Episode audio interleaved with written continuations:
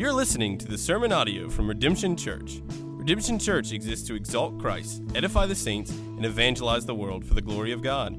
For more information on Redemption Church, just go to redemption.church.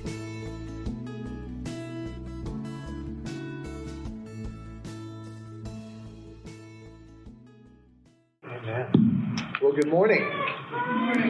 Great to see you all today. And if you are a kindergartner or first grader, you are welcome to head to Bible study with the Tuckers standing over there in the corner.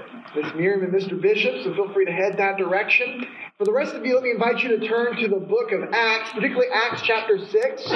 And uh, I'm glad you are here. I know we're, we're an hour off, and so I, I, can see everybody's struggling just to stay awake right now, losing an hour of sleep. But, you know, I figured since we, you know, kind of lost an hour, and it's technically an hour earlier in our biological clock, we might be able to go an extra hour today you know, to kind of get us on routine again. But, but we'll see how that goes. But we've got a lot to talk about from the book of Acts, Acts chapter 6, 1 through 7 is where we will be. And if this is your first time with us here, we're so glad that you are here. My name is Justin. I'm the lead pastor here at Redemption Church. And we've been working chapter by chapter, verse by verse through the book of Acts. And so today we find ourselves at the very beginning of Acts chapter 6. So let me read God's word for us, and then I'll pray, and then we'll, we'll dive in and see what God has to teach us from his word. So here's Acts chapter 6, starting in verse 1.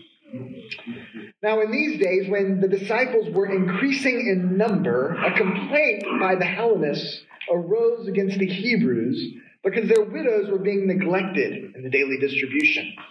And the twelve summoned the full number of the disciples and said, It is not right that we should give up preaching the word of God to serve tables. Therefore, brothers, pick out from among you seven men of good repute, full of the Spirit and of wisdom, whom we will appoint to this duty. But we will devote ourselves to prayer and to the ministry of the word. And what they said pleased the whole gathering, and they chose Stephen, a man full of faith, and of the Holy Spirit, and Philip, and Prochorus, and Nicanor, and Timon, and Parmenas, and Nicholas, a proselyte of Antioch. These they set before the apostles, and they prayed and laid their hands on them.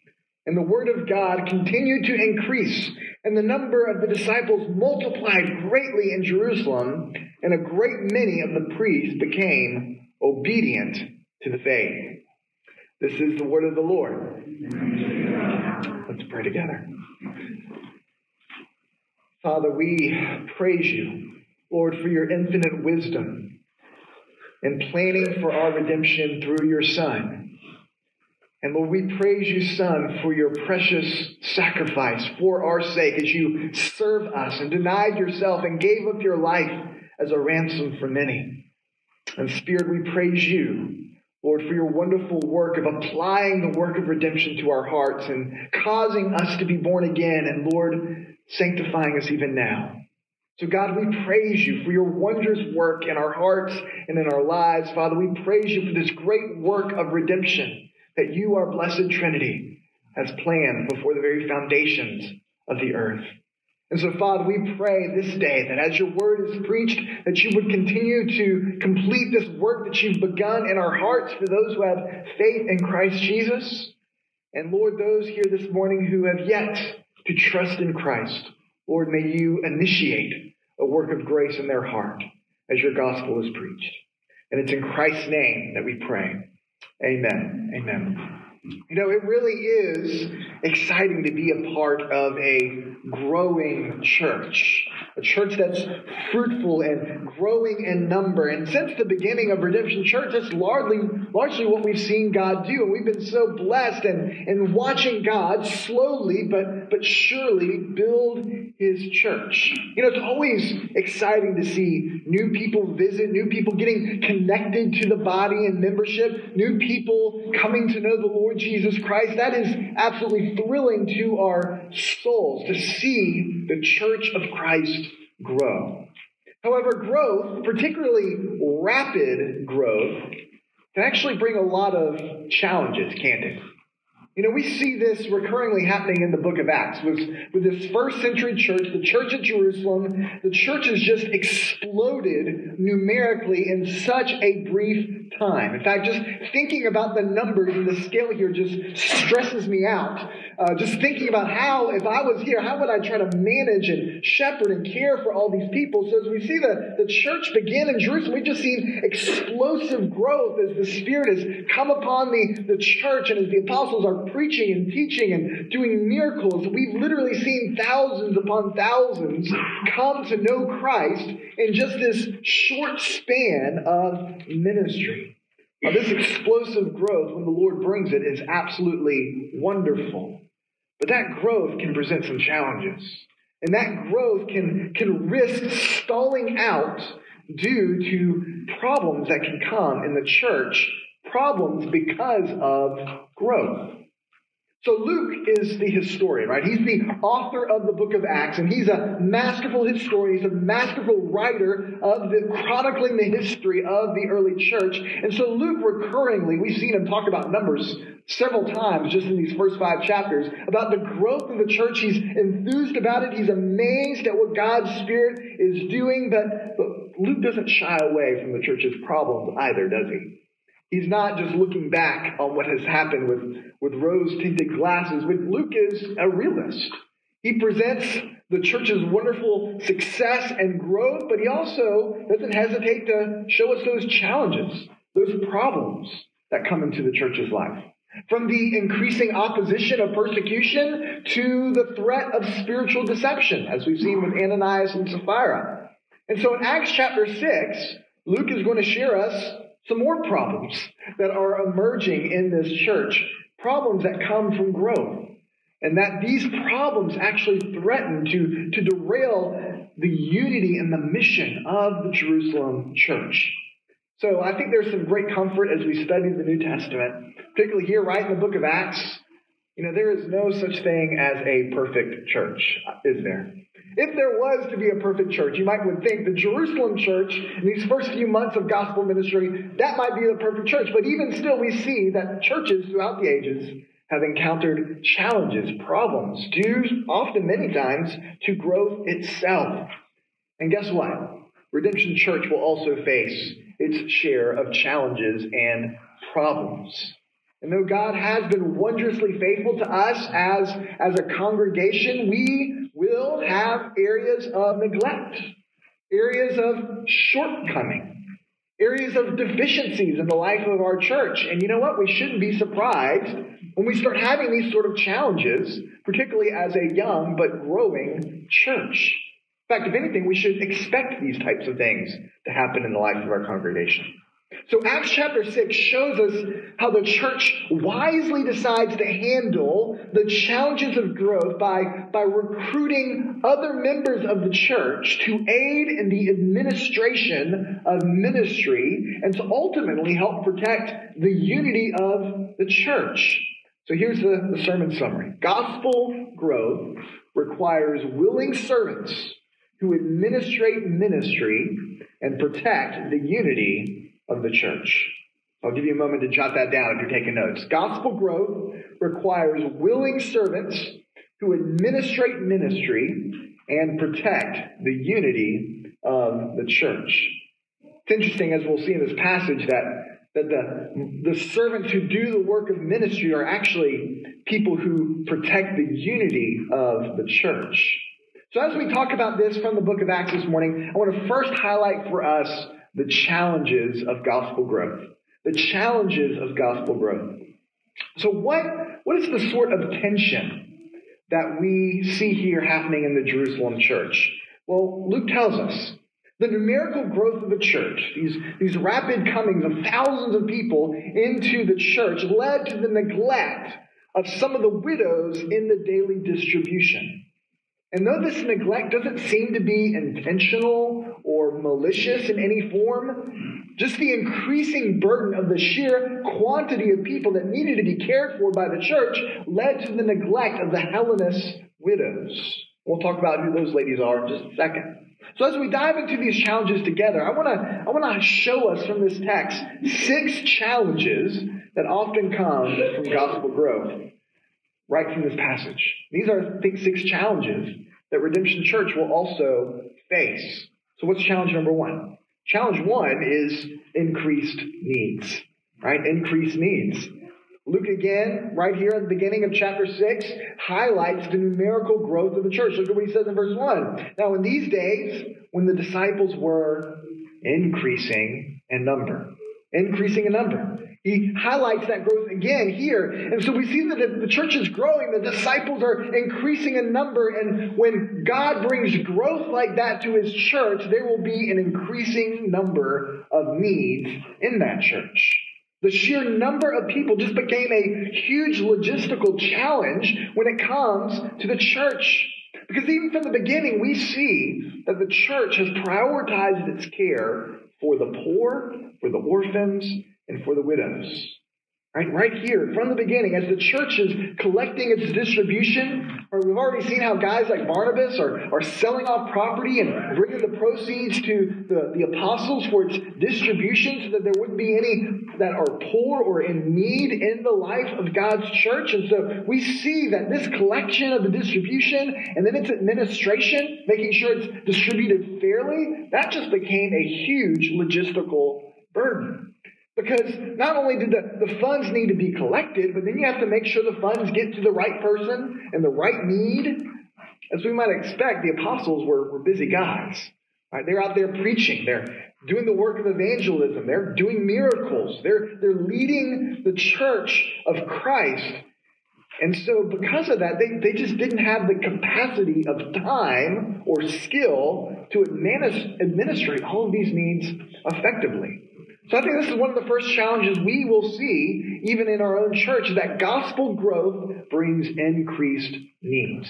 And that often exposes areas where the leaders of the church, particularly the elders, that they do not have the capacity to fulfill. And so as the church grows, the needs of the church also grow. That's challenge number one. What's challenge number two? Challenge number two is diverse backgrounds diverse backgrounds. This is the second challenge we see here presented in Acts chapter 6. Because even though the church, at least for right now, is, is almost exclusively Jewish in nationality, these Jewish believers in Jerusalem have come from very different backgrounds, very different upbringings. The tensions of the widows here is, as Luke tells us, is a cultural one between the, the Hebrew Jews and the more Hellenistic Jews. So the Hebrew Jews, those were the ones that grew up locally in Jerusalem, who spoke Hebrew. They were engrossed in Jewish culture. And then you had the, the Hellenistic Jews, and these are the Jews from, from out of town, right? They're not from around here. These are the ones who have traveled in by pilgrimage into the city and who have stayed for whatever reason. They primarily speak Greek, and they grew up surrounded by Roman culture and Roman way of life. And though they shared a common identity as Jews, and though they shared a common identity of, of all confessing that Jesus is the Christ, He's the Messiah that we've been waiting for, we see that these cultural differences have led to the Hellenistic widows being neglected in the care of the church. And here we see a second big challenge that comes from gospel growth an increasingly diverse congregation. The church preaches the gospel to all people, don't we? All people. Which means that we ought to expect that as we go about preaching the gospel to people, that, that God is going to bring people from different backgrounds, different ways of life, different manners of life, and they make their way into the local church. And that diversity can be challenging. You know, the church membership will often include different ethnicities, different education levels, different hometowns, different personalities, sometimes, yes, even different languages. But even in a town like Wilson, those lines that so often divide society can be mirrored in our own town, in our own church. You know, some of us are, are northerners, right? Who have infiltrated into the promised land of North Carolina. Some of us have doctors. Some of us barely made it through high school, right? Some of us grew up in the church. Some of us grew up in unbelieving homes. We never went to church. I mean, you could just go on and on. Even in, in our own body, the list of differences in background and culture are legion. And these differences are beautiful because they highlight the, the, the, gospel and how it unifies people from so many different backgrounds. But, but practically speaking, those differences can sometimes strain the unity of the church if we're not careful. Sometimes these differences can lead to unintentional neglect of some group of people in the church. Indeed, I think it's natural, even within the church, to, to congregate or surround yourself around people that are most like you. And by doing so, you unintentionally ignore others in the body. That seems to be what's happening here, right? The, the, the, Jews that are caring for the widows, they're just, they're not just ignoring the Hellenist widows just because they don't like them. They're just, just not thinking about it. There's a, there's a need not being met. And so the diversity of a church is a beautiful thing, but that diversity can also expose problems in the church's culture. So that's the second challenge. What's challenge number three? Challenge number three is increased criticism. Increased criticism. Church growth brings more opportunities for criticism in the body. And by criticism, there's a, a good type of criticism, right? And then there's a, a sorry type of criti- criticism. Criticism sometimes is deserved, and it's sometimes undeserved. In the case of Acts chapter 6, we see that the Hellenists here are making a legitimate complaint a legitimate criticism. They're not just trying to, to rile everybody up in division. That's not what their intention is. Rather, they're, they're concerned about this perceived injustice, this unfairness that's happening in the local church. So sometimes criticism is, is helpful, but other times, of course, it's not helpful. It's not constructive. Sometimes criticism can just be grumbling, malicious, and divisive in its intent. Right? There's no place for that in the local church. But, but a growing church means that, that leaders need to be prepared to hear from the members of the church and to receive godly criticism and address the problems that arise in the body. In other words, leaders need to listen and receive the, the feedback from those within the body with legitimate concerns. It's interesting that the apostles don't just brush this issue off and just say, hey, we've got important stuff to do stop the grumbling, let's just move on. No, but the disciples, the apostles listened. They, they, they brought everybody together. They're concerned about these critiques that are being brought against the leadership and the distribution uh, to the widows. But it also means that, that at times the church needs to be prepared to deal with ungodly grumbling as well. That sometimes happens as the church grows. Those who offer criticism, but it's not biblical criticism, and it's not in an effort to build up the church, but rather it's an effort to manipulate the church. You see, when gospel growth starts happening in a local church, that the leaders of the church will face critique among its members. And that critique must be handled wisely by the elders of that church. So what's challenge number four? Challenge number four is distracted leaders. Distracted leaders. Increased growth brings complexity in the life of the church. And that brings increasingly complex demands upon the church's leadership. And so, with increased needs in the body, it becomes really easy for, for leaders to start getting distracted from their primary purpose, what they're there to ultimately do. It becomes easy for, for leaders to, to forget to devote themselves to the ministry of the word and prayer, which is what the apostle says. This is the main thing we're supposed to be doing. And so the increased needs in the church requires the apostles to actually rethink about the church's very structure and to recruit others into the ministry to help administrate it. Because when leaders are distracted, the focus of those leaders become about putting out fires in the body. And when that tends to become the lion's share of what leaders do, of course, the mission of the church is going to suffer when the church's pastors focus all of their energy on the management of the church, the mission of the church turns inward and ultimately stifling the future gospel growth of the church. That's challenge number four. Challenge number five is leadership needs. Leadership needs. So the distracted apostles here also show us that there's an increased need in the body for more leaders. Right? The, the apostles gather together and they discuss the issue and they conclude, conclude, right? It's not right that we should give up the preaching of the word of God to serve tables. So what do they do? They determine we need other people to help. we need other leaders who can come in and care for the practical needs of the widows and in the serving of tables. You see, one of the biggest challenges young but growing churches face is the need for leaders. Leaders.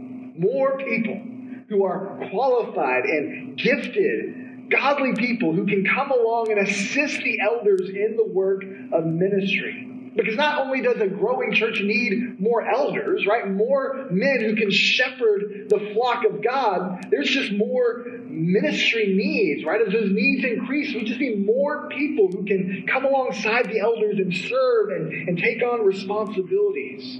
There's a need for more leaders. So developing future leaders and training them for the work of ministry, that has to be an ongoing priority in the church. Because when gospel growth comes, it presents major leadership challenges. And then finally, challenge six. The challenge six is threatened unity. Threatened unity.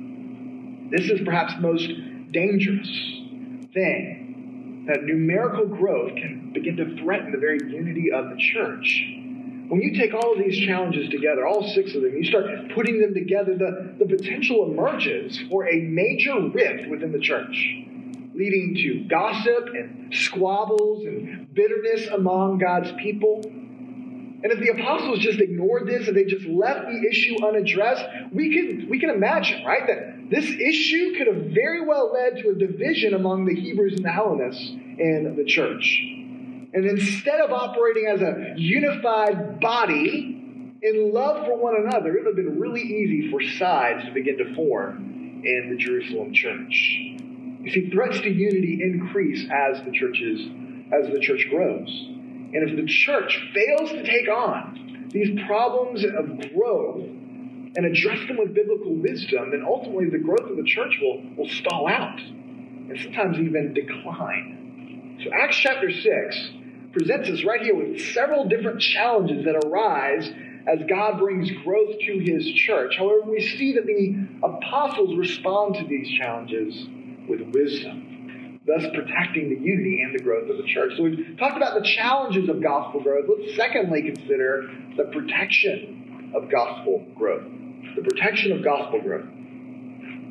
So, what do the, the apostles do? How do they protect the church in these challenges that come from growth? And so, the apostles decide to select seven men to address the ministry need for the Hellenist widows in the church. Look at what they say in verse 2 through verse 4.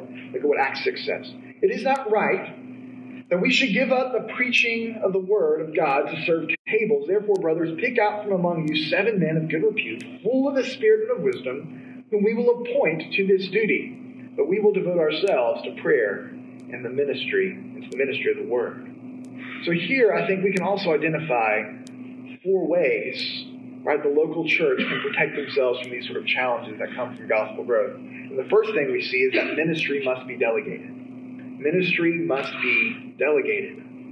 We have to first realize that ministry cannot be single handedly done by just a small group of people. The needs are too great. The apostles, of course, bear the burden of the leadership of the church here, but even the apostles, filled with the Holy Spirit, they're finite men. There's just only so much time that you have in the day. And they can only focus on so many priorities before other important priorities start slipping from their attention and, and their focus. It's only a matter of time that if ministry is not delegated, there's going to be areas of neglect in God's church. And so within the local church, believe me, there is plenty of ministry to go around, isn't there? standing idly by as Christian consumers and watching a few devoted leaders struggle to carry the weight of the entire ministry of their shoulders, that should be a false idea in our minds. But you know, many adopt that distinction, that, that, that, that idea.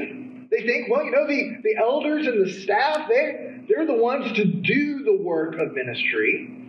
I'm here to receive the work of their ministry. All the while failing to realize what God's word says that the elders in the church are to equip the saints for the work of ministry. However, every member of the church must see that they've got a, a God given responsibility to serve others, to minister to others, even as other people are ministering to you. That's the way it works in the church. As a member of the church, you should eagerly desire to serve other members in the local church.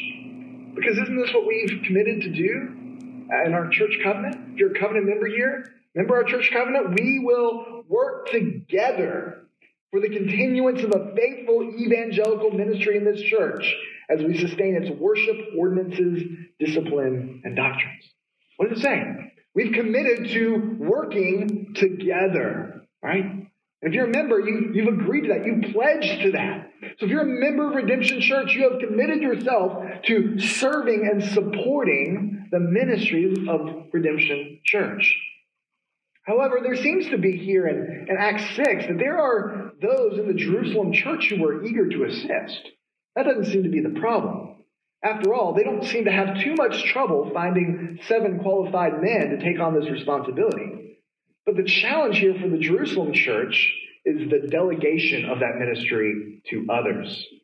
The apostles had yet to give others the authority to empower them to fulfill this ministry. So, wise church leaders, and I think elders in the church, we have to remind ourselves of this. We have to realize that we can't do it all. And instead, we have to devote ourselves to raising up and empowering others in the church. We have to share authority with them and empower them for the leadership and service in the church's ministry. Second, we see that, that elders must be protected.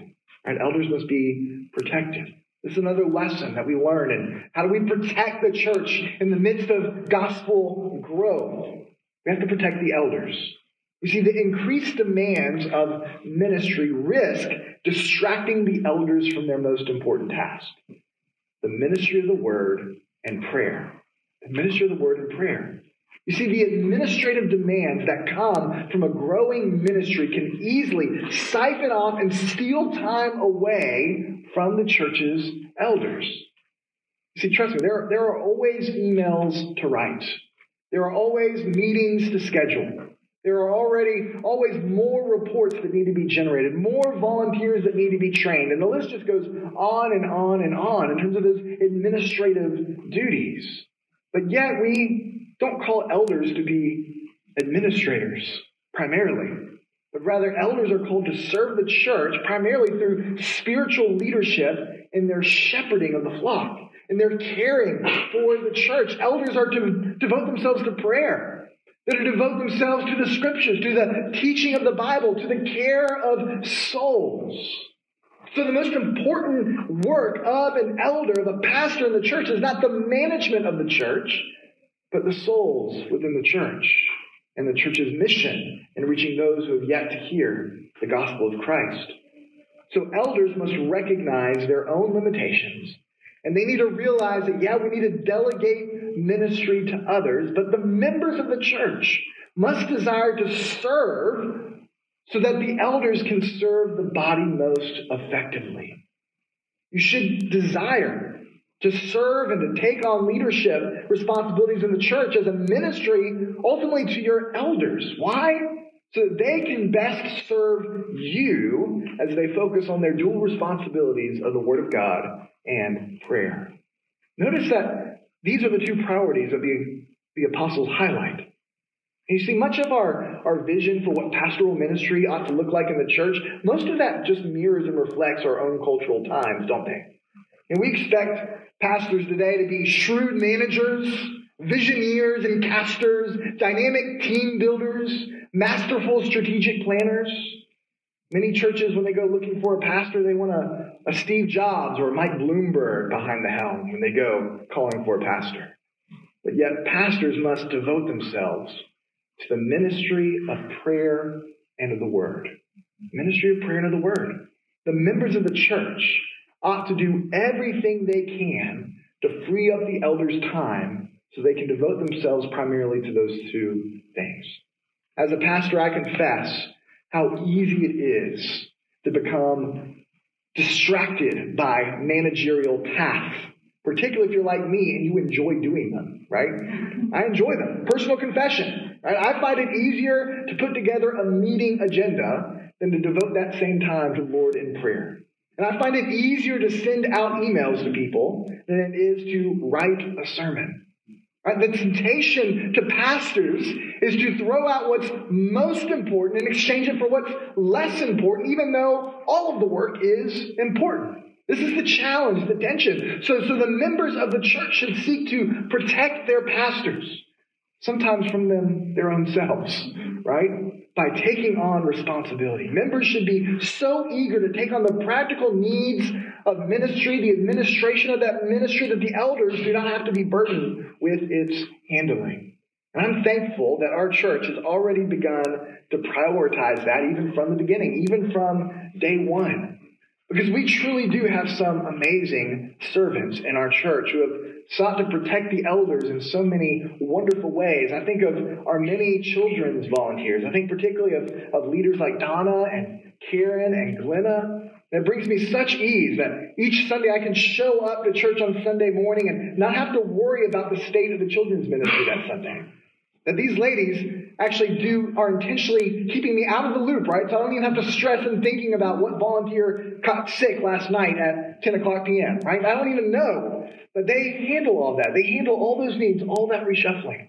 I think of guys like Chris Garnet, right, who's on staff with us as our pastoral assistant who handles so much during the week of the, the practical administration of managing our website and getting the bulletin done and communication and graphics and, and planning center scheduling, all of that done on a weekly basis. Largely, I have no idea what's going on with that anymore, right? And I praise God for it because in those first few months, I was doing all of that on top of, of everything else. What a blessing he has been. And I think of even guys like Steve Lamphere, who joyously volunteered to start doing the coffee each week so Pastor James didn't have to be burdened with back there brewing coffee each Sunday morning.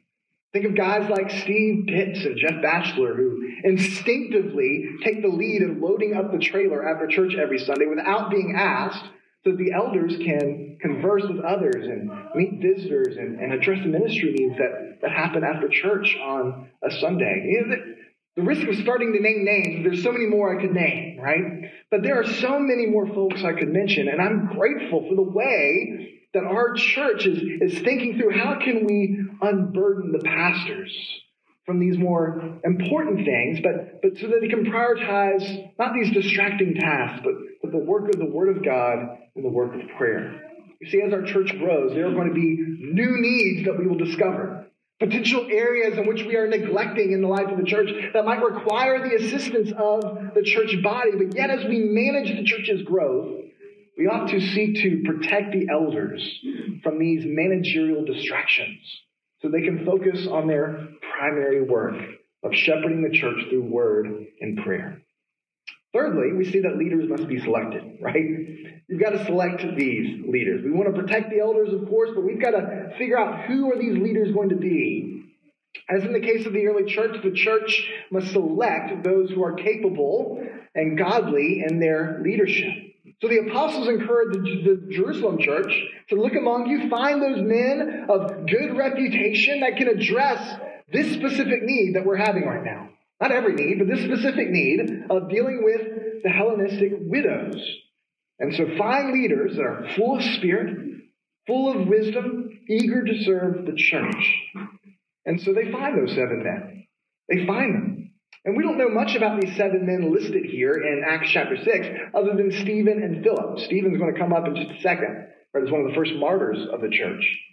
Philip will, we'll read about later in the book of Acts. But it's interesting to note here, as you look at this list of seven names that the apostles give us of these men who stepped up in serving this way, all of these men have Greek names.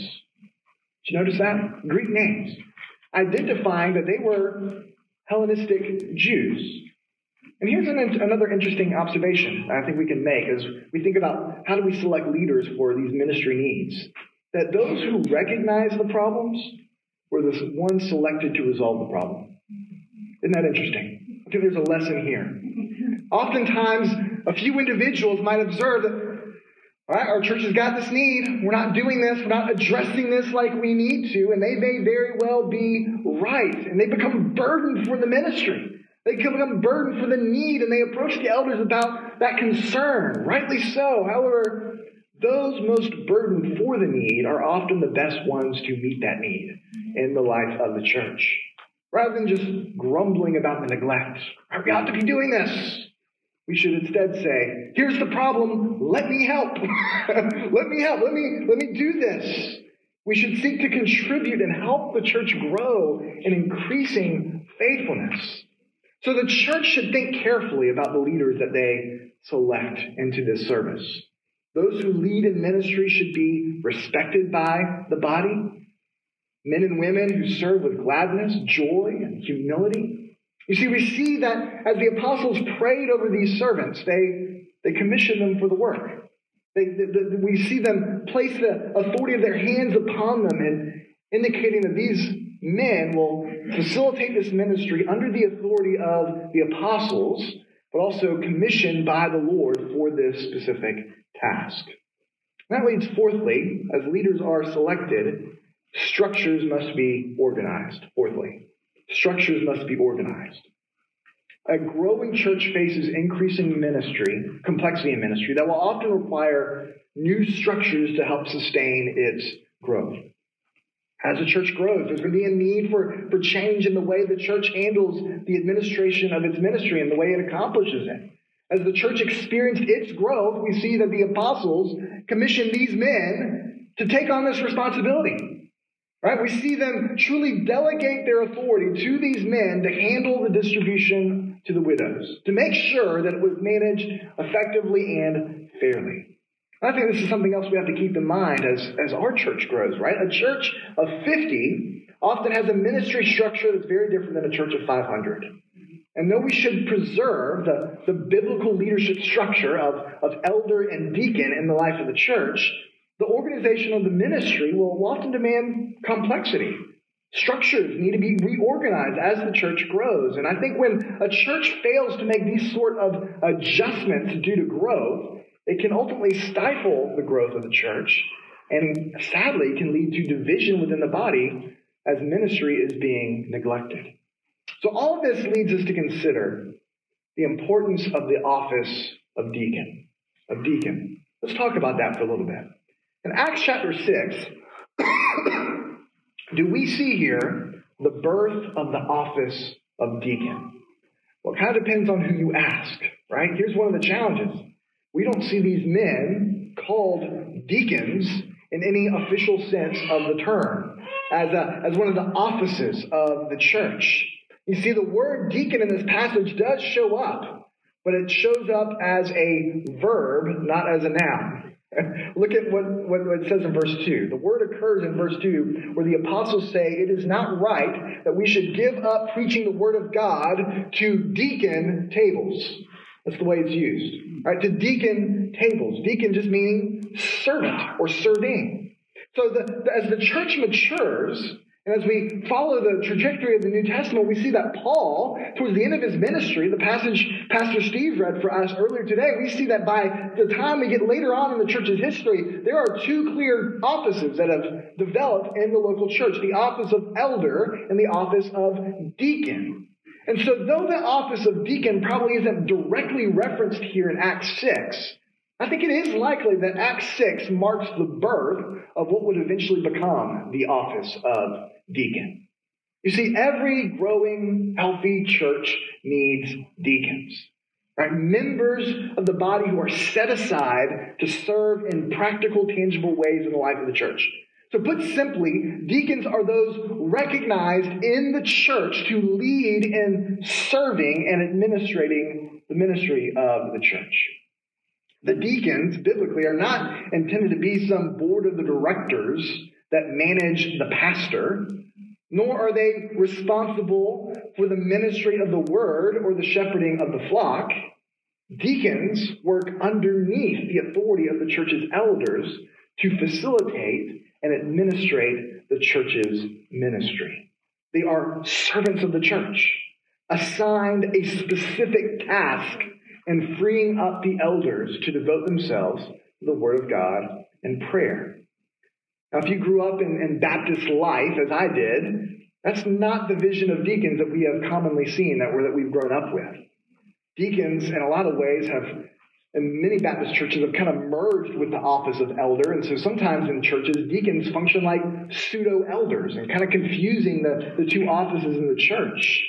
But rather, I think we should stay firm with the, the biblical language that the elders are the pastors of the congregation responsible for the spiritual leadership of the church, for the ministry of the word, for its care, and that the elders have God given authority by the members of the church to, to lead and care for the church of God. And then the deacons then are those who come alongside the elders, operating underneath their authority, and the deacons have specific jobs, specific tasks. In fact, there's really no reason for the deacons to get together in one room at all, right? The deacons have their own responsibilities, their own mission, their own objective in terms of their administration of ministry. So, in that sense, as we think about deacons, every church member ought to deacon in a sense, right? Every church member ought to, to do deacon like things. We ought to all be engaged in the service of the body in some capacity.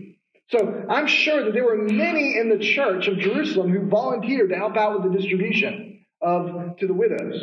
But the problem was that there was no clear leader who had the authority to manage and administrate the ministry as a whole. So these seven men were selected to be a team, and they were given authority by the church to administrate this particular ministry, the distribution to the widows. So, though every member serves in the church in some capacity, at least that's the way it ought to be, the office of deacon then should be reserved for those who lead others in their serving and who take responsibility for administration of a specific church ministry. So, let me give you an example of how this would, would flesh itself out. So, let's say that the Lord decides to just entrust Redemption Church with an increasing number of widows. Right? We'll talk about widows here in a sec. Let's, let's assume that's the case. We've got an increasing number of widows that have many practical, tangible needs in the body.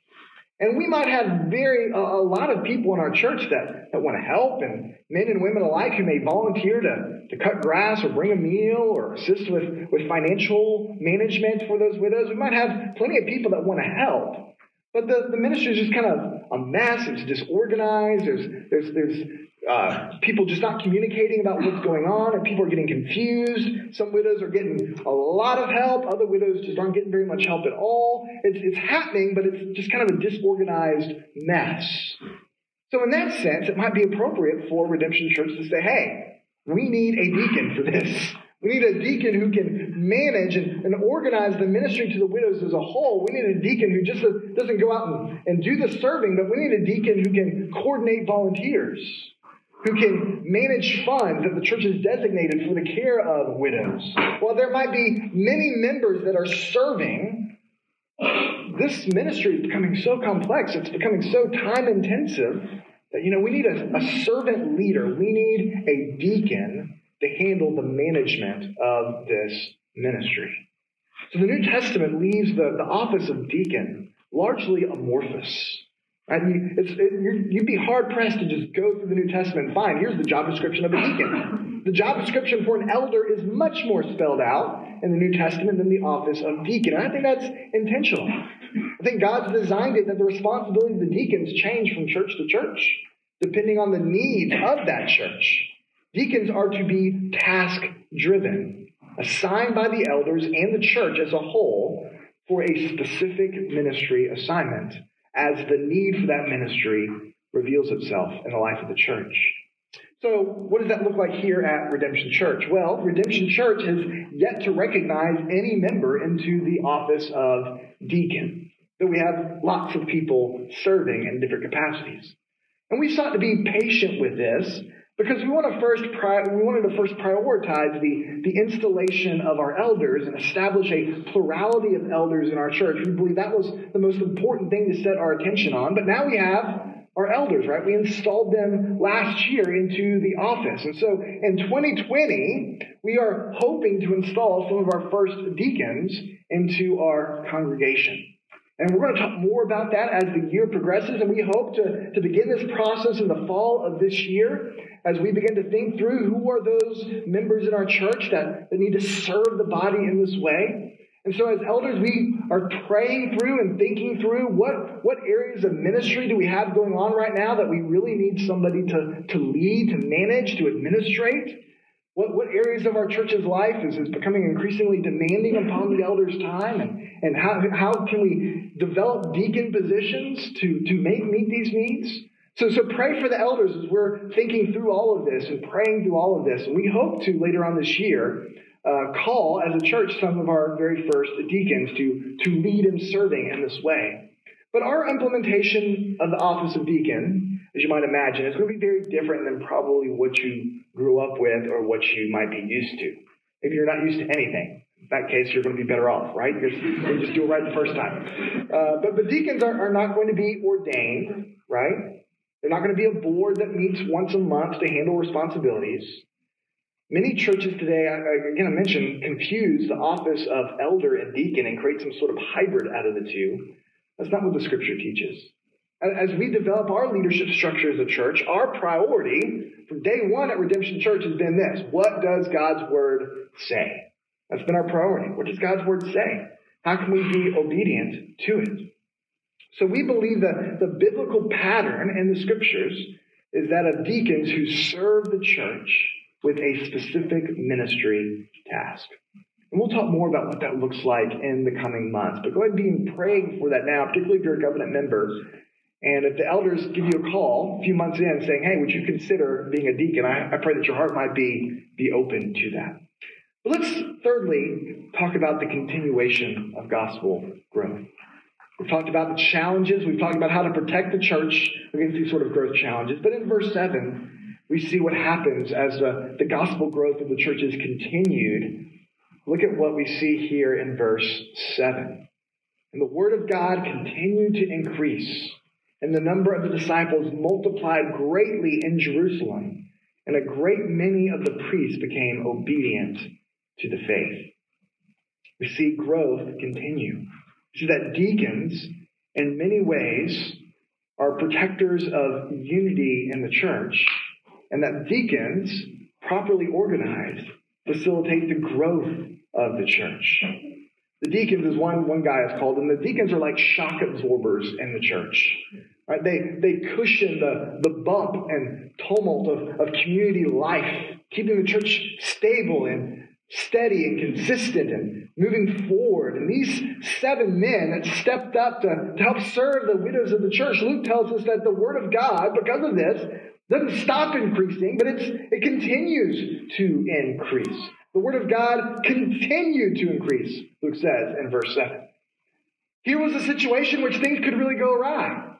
Here's a situation that could have led to, to division in the body, but as the church wisely delegates this ministry to leaders in the church to handle it, it causes the church to be able to continue to focus on its mission. The ministry of the church flourishes. You see, deacon ministry is not unimportant ministry. Though their task might seem menial and, and simple by comparison to some of the responsibilities of the elders, deacons are absolutely essential for a healthy church. They are the unseen workers who, who are behind the scenes facilitating ministry in the church. You see, I have a feeling that once we actually get deacons in our church, nobody's going to have any idea who they are. That, that, they'll be so behind the scenes just doing their job, doing their responsibility, that we're going to have to, yeah, yeah, this person's a deacon. This person's serving in this way. They're, they're not front and center people. They're the, the shock absorbers behind the scenes who handle the work of ministry joyously, gratefully, but in the process, they are making the church stronger, healthier, and ultimately more fruitful. So as we grow in the church, we will need more leaders to step up, more leaders who take on this joyous responsibility of serving the church. And so we have to pray that God would raise up such leaders, and may God continue the gospel growth in Redemption Church that we have already witnessed. Above all, I think we should be grateful in this body for all of our members who serve in other and so many capacities. Because the, when the body of Christ serves one another, that service is a reflection of Jesus' service to us. After all, Jesus is the one who washes our feet, isn't he? He serves us. He humbles himself. He ministers to us in our great need of sin and condemnation and judgment.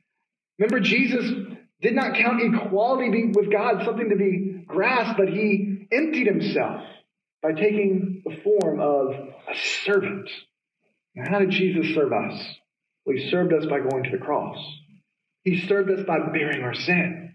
He served us by reconciling us to God by his blood. And so if you have put your faith and trust in Jesus Christ, then you know the extent and the depth of Jesus' service to you. And in response to Christ's great service to us, we respond with gratitude, joyously and sacrificially serving others and serving Christ, knowing that as we do that, the gospel is going to go forth and that the saints of God will increase in number. And so, as we serve the Lord together as a church, may God grant us this sort of gospel growth we see here in Acts chapter 6. Let's pray together. Father, we come before you this morning with such joyous gratitude for the many men and women in our church who, who serve the body in so many different capacities.